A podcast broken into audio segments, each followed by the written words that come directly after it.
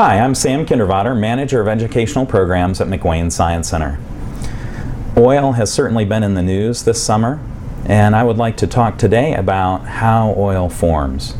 Now, the first thing I want to do is clear up a common misconception. We know that oil is a fossil fuel, and a lot of times people think that if it's a fossil fuel, it must come from dinosaurs. That sometime in the past, millions of years ago, dinosaurs died, got buried, and turned into oil.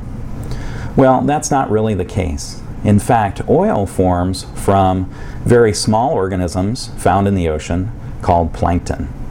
There never were enough dinosaurs on Earth to account for the volumes of oil that we've extracted from the ground and that we use every day.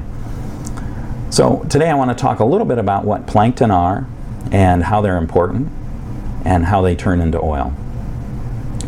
Plankton, as I said, are typically small organisms that live in the very uppermost part of the ocean, what's called the photic zone, the upper about 100 meters of the ocean. They can be divided basically into two groups. There are phytoplankton, which are plant-like plankton, and they produce their own energy, produce their own food from sunlight. They photosynthesize. And the second group are called zooplankton, and they're animal-like plankton, and they actually feed on the phytoplankton. So both types of plankton have to really remain up toward the surface where sunlight reaches into the ocean. Number one, so that the phytoplankton can photosynthesize and produce their own energy, their own food. And then the zooplankton need to be there so that they're close to their food source. Plankton are very, very important to our planet and to the oceans. They form the very base of the ocean food chain.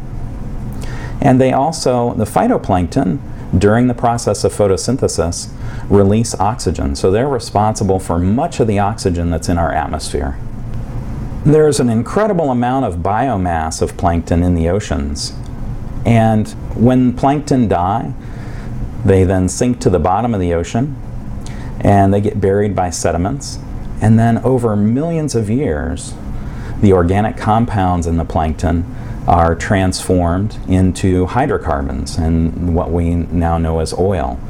And this is the process by which really all of the oil that we have on Earth is formed. And that's another reason that oil and other fossil fuels are considered non-renewable resources because the process of transforming the organic compounds in the living plankton after they die into oil and other hydrocarbons takes millions and millions of years. So it's not renewable on a human lifespan scale. Now plankton come in many different forms. Um, some of them are very simple and some of them have very complicated body structures and basically they're incorporating strategies to help them remain in that upper part of the water column. They typically move and are carried along by currents in the ocean and sometimes they can even be cycled through depths. They may, um, during different parts of the day, because of currents in the ocean, be carried down to depth and then carried back up through the water column, back up toward the light at the surface. I have an activity here today that you could do in your classroom with your students to help them get a better understanding of um, plankton and what plankton do to help stay in that upper part of the ocean water column. And this uses very simple materials that you may already have in your classroom or that you can very easily get at a local store. And I have some of them laid out here today. And it's kind of fun. It's a very open-ended activity.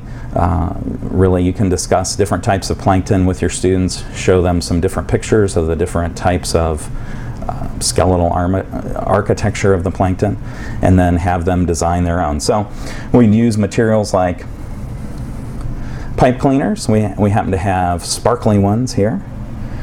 These are small metal washers they might find at a hardware store. We have straws and also coffee stirrers. We have popsicle sticks paper clips and you could get various sizes, little foam balls, some small styrofoam balls. Toothpicks are a good thing to use.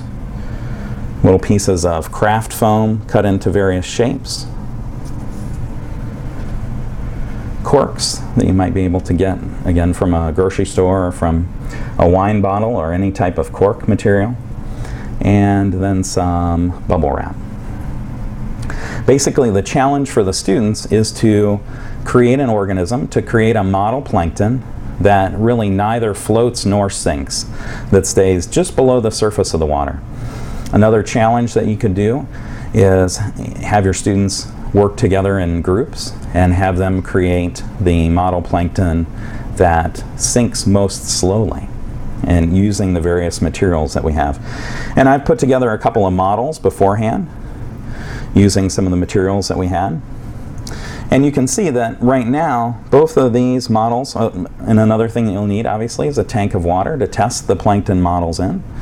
But you can see that both of these float pretty easily right now. So the challenge is to remove enough materials so that um, they will just barely sink or sink very slowly. So I'm going to start by just breaking off a little piece of one of the toothpicks and we'll see if that helps.